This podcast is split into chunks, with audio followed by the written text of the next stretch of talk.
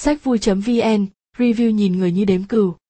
Thật buồn cười khi một người không làm ở bất kỳ vị trí cấp cao thuộc bất kỳ công ty nào như mình, mà lại thích đọc sách về kỹ năng lãnh đạo, quản lý. Tuy vậy, với mong muốn đạt được nhiều thành công trong cuộc sống và giao tiếp thuận lợi với mọi người, mình nghĩ có vài kỹ năng mình cần rèn luyện như quản lý thời gian và tiền bạc quản trị nhân sự. Vì suy cho cùng thì ai sống trên đời mà không cần đến thời gian, tiền bạc và quan hệ giao tế với người khác. Đừng nhìn vào tiêu đề chính nhìn người như đếm cừu, mà cho rằng cuốn sách này sẽ dạy bạn nhìn người khác bằng cặp mắt xem thường. Tiêu đề phụ bảy thuật quản lý kinh điển mới phản ánh chính xác nội dung cuốn sách nhỏ mỏng này. Đầu sách, độc giả sẽ thấy cảnh anh phóng viên Penta hồi hộp đến cuộc hẹn phỏng vấn với ngài Theodore MC Bờ Dài, tổng giám đốc của tập đoàn General Technology. Trái ngược hoàn toàn với tâm trạng thiếu bình tĩnh ban đầu, ấn tượng đầu tiên của Penta là ngài MC Bờ Dài giống như vị cha già đáng kính khiến anh thấy thoải mái ngay lập tức. Ngài MC Bờ Dài kể cho Penta về bảy chiến thuật tối thượng trong quản lý mà ngài đã học được từ vị giáo sư Man cách đó 45 năm.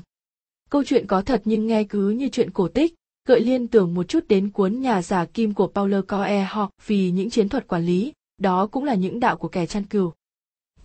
Trong bối cảnh sắp tốt nghiệp thạc sĩ quản trị kinh doanh tại Đại học Texas ở Austin, chàng trai trẻ Ted, MC bờ trúng tuyển vào vị trí quản lý của công ty General Technology.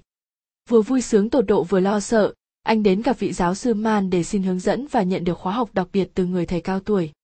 Mỗi thứ bảy, thầy đưa anh đến trang trại nuôi cừu của thầy ở ngoại ô, thông qua những kỹ năng chăm sóc đàn cừu để dạy anh các bài học về quản trị nhân sự. Mình xin tóm lược đạo của kẻ chăn cừu như sau luôn nắm được tình trạng đàn cừu của mình. Quan tâm từng nhân viên, thường xuyên tương tác với họ em phải tìm hiểu những kỹ năng cũng như sở thích của họ. Em sẽ phải hiểu rõ mục tiêu và ước mơ của họ, điều gì thúc đẩy họ bước ra khỏi cửa đi làm vào mỗi buổi sáng, họ có những tham vọng và thất vọng gì trong sự nghiệp của mình. Hiểu đặc điểm từng con cừu. Tuyển chọn những nhân viên có kỹ năng và phẩm chất tốt, đảm bảo họ đang được đặt vào vị trí thích hợp đôi khi họ có thể học những kỹ năng này trong quá trình làm việc đôi khi họ buộc phải có chúng ngay từ ngày đầu tiên đi làm giúp bầy cừu nhận diện được bạn.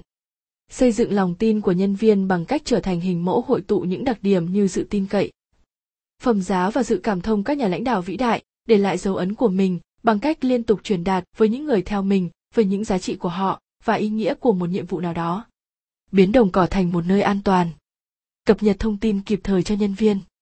Tìm ra kẻ hay gây chuyện và xúi dục trong nhóm lũ cừu sẽ cảm nhận được sự bảo vệ từ người chăn dắt mình. Nếu tự bản năng, chúng biết rằng anh ta luôn quan tâm đến lợi ích của chúng và thấy được sự hiện diện của anh ta trên cánh đồng với chúng. Cây gậy chỉ huy. Khi nhân viên gặp rắc rối, hãy tìm và giải cứu họ người chăn cừu chỉ hướng cho những con cừu của mình. Nhưng chính con chó dữ tợn không ngừng sủa là thứ bắt chúng phải bước đi. Chiếc chùy trừng phạt. Tiếp cận các hình thức kỷ luật như một cơ hội để chỉ bảo nhân viên chẳng thứ gì có thể hủy hoại tinh thần tập thể hơn một lãnh đạo yếu kém, lúc nào cũng thích gió chiều nào xoay chiều ấy cái tâm của người chăn cừu. Sự lãnh đạo vĩ đại là một phong cách sống, chứ không phải một mớ kỹ thuật. Nếu muốn trở thành một người chăn cừu giỏi và lãnh đạo nhân viên của mình, trước tiên bạn phải chứng tỏ là bạn xứng đáng để họ đi theo. Những dòng trích trên chỉ là một phần rất nhỏ trong những điều thuộc đạo của kẻ chăn cừu viết trong sách này.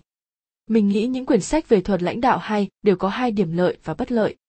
Lợi ở chỗ hầu như mỗi trang đều có thể tìm được những câu hay và hữu ích cần ghi nhớ để áp dụng bất lợi ở chỗ vì quá nhiều điều cần nhớ nên đọc xong mau quên. Do đó cần đọc lại thường xuyên đến khi thấm nhuần những tư tưởng mình muốn học hỏi từ sách.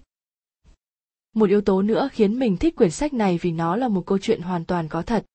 Khi tra google bạn dễ dàng tìm được những tên riêng như Theodore MC Berzai và General Technology trên Internet.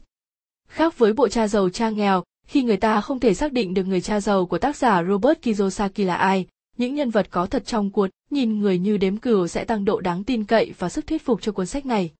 Sách thích hợp với tất cả những ai quan tâm đến thuật quản lý, vì dù anh là một nhân viên quản lý trong lĩnh vực bán hàng cho một công ty dược phẩm khổng lồ, quản lý của một đơn vị nhượng quyền nhỏ về đồ ăn nhanh, hay hiệu trưởng của một trường nào đó cũng không sao dù anh có đi đến đâu chăng nữa thì con người đều như nhau thôi anh chỉ cần nắm được các nguyên tắc và làm theo là được